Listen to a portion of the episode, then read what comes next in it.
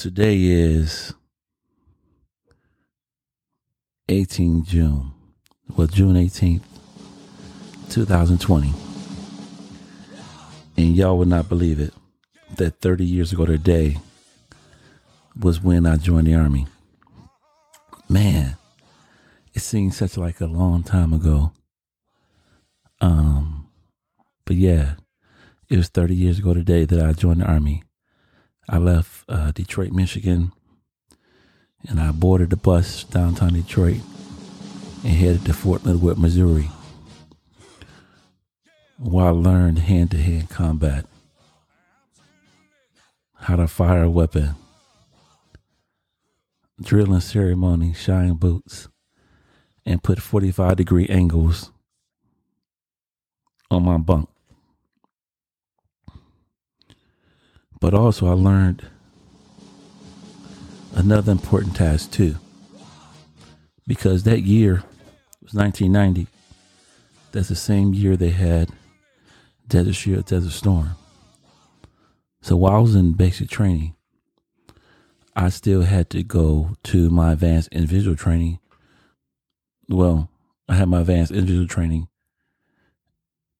at Fort Leonard, Fort Eustis, Virginia. I'm sorry. And there was another eight or nine weeks of training. So 16 weeks that I was training. And then in December of 1990 is when I actually went to war. I was in the Gulf War, 18 years old, 1990, fighting for my country. But one thing about it with this podcast today, uh, I want to dedicate this to, and is inspired by my cousin, James Harrison. He has a podcast called Eight More Than 92. And a guest starred on there, his podcast, my other cousin, Landon Sarrazine. And they brought a very good point up about one thing you can't mind. And for me was the rules of engagement. Here it is, I was trained soldier on how to defend myself hand to hand combat. I was expert in weapons, the M16. Also had a wep- an expert in weapons and grenades. And with that being said, you're talking about from June of six months, from June until December, when I went over to the war, that was a period of six months. And even after a period of six months, I still had to adhere to what was called rules of engagement. And those of you who are not don't have a military background,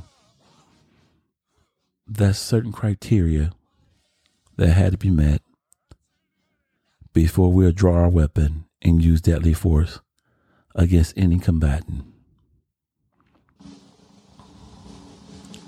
Here it was, I was in the war, and although I felt threatened by the people around me, the foreigners around me, I could not use my weapon because I was scared. Not because I was threatened, because I was scared. And even if I was threatened, if they were not coming at me, gainfully coming at me, or they did not have a weapon themselves, I had to use hand to hand combat or non lethal ways to restrain them.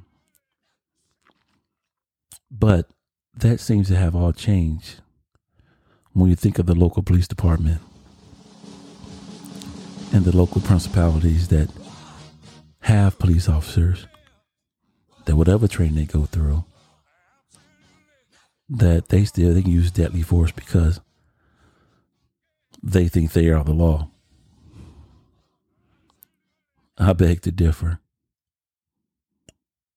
I can even think about a time that when I was in Somalia in 1992, 93, out in Somalia, the port of Mogadishu. We, uh, myself, Sergeant Strong, and a good friend of mine, Durant, we all went out for a patrol or a mission we had to do in town. And one thing about while we are in town, it was kids in town. And I tell you something, it was very different and it was scary. They didn't have weapons, but boy, were they a threat. So one time we, I think we were fooled or misled because we had these um, meals ready to eat called MREs. And as we were driving, we were throwing food, the packets of MREs, to the little children in the neighborhood. All of a sudden, one became two, two became three, and before we knew it, it seems like a whole mini village was behind us. And with that being said, um, the car ended up, the Humvee we're in, ended up being surrounded by people.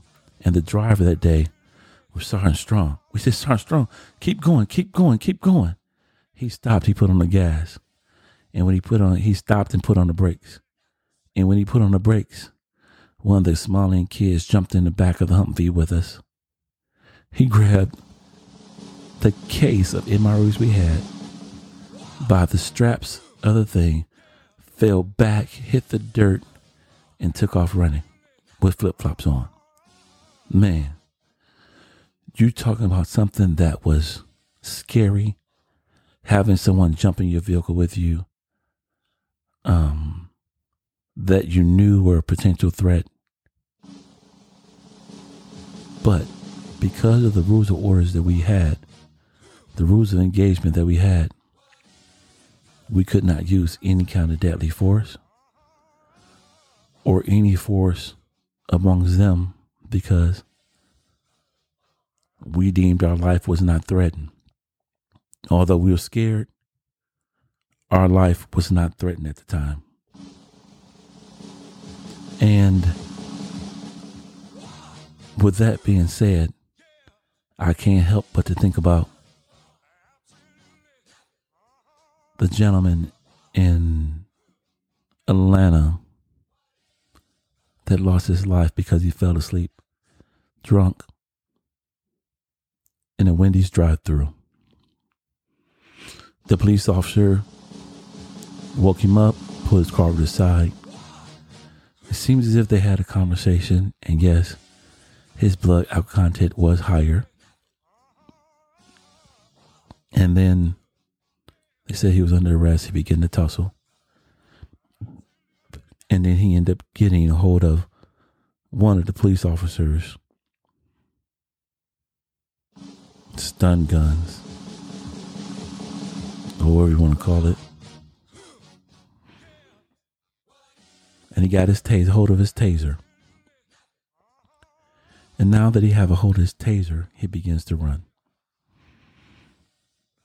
And as the man ran, he was shot by another police officer.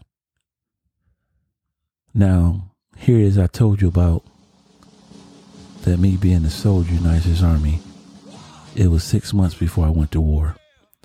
I don't know how long these men had been on the police force, but I do know someone running away from you with a taser is a non lethal weapon, and they're no longer posing a threat.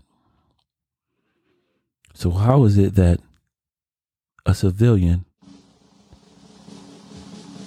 a police officer, can draw his firearm and shoot someone that's not a threat or not appear to be a threat, but someone who defends your country every day, day in and day out, have more extensive rules to go by? And if if myself or Durant at that time or anyone knew we've been tried with a war crime and locked up. And never, I never got to see my 30 years.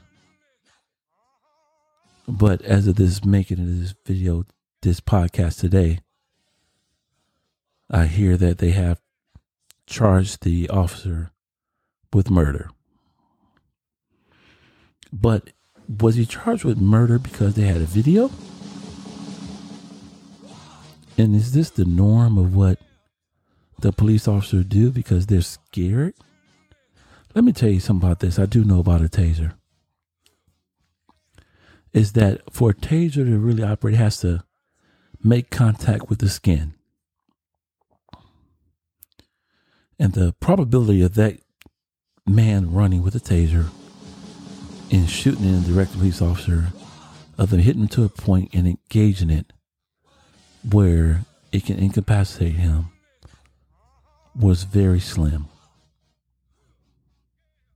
Because the trajectory of it when shooting it out is a problem. And then number two, the police officers not only were equipped with body cam, but they also have body armor. So the taser would not even penetrated the officer's chest, stomach, or the area center mass where normal people would shoot. And then also the officer already had the man's address, the keys to his car, his name, and everything. Where could he go? Was it all about pride and not saying you're beat because you lost a foot race? Or because you used improper procedure when trying to arrest someone? I don't get it. I don't get it, Joe. But it still hurts and it pains me.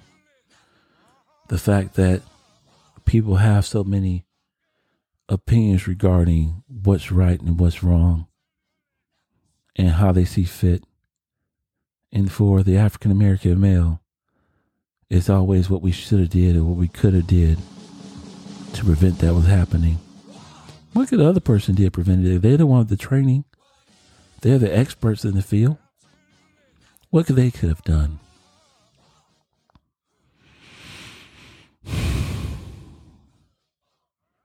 Y'all, I think about my son every day. And I had these worries about him. But I can tell you something that my worries have not left because my son is gone. My worries have just shifted to other African American males in the whole country. My son died so that not only he can send a message to the world, so, but so that his dad can give you all guys the love and attention you need. And my worries now are focused on you and myself. The country we live in right now, it doesn't seem fair or just in the hands of others and an African American or anyone of color. But the tides have turned, and they are turning. And I want people to know there are great people out here in America. All black people are not bad, but black lives do matter.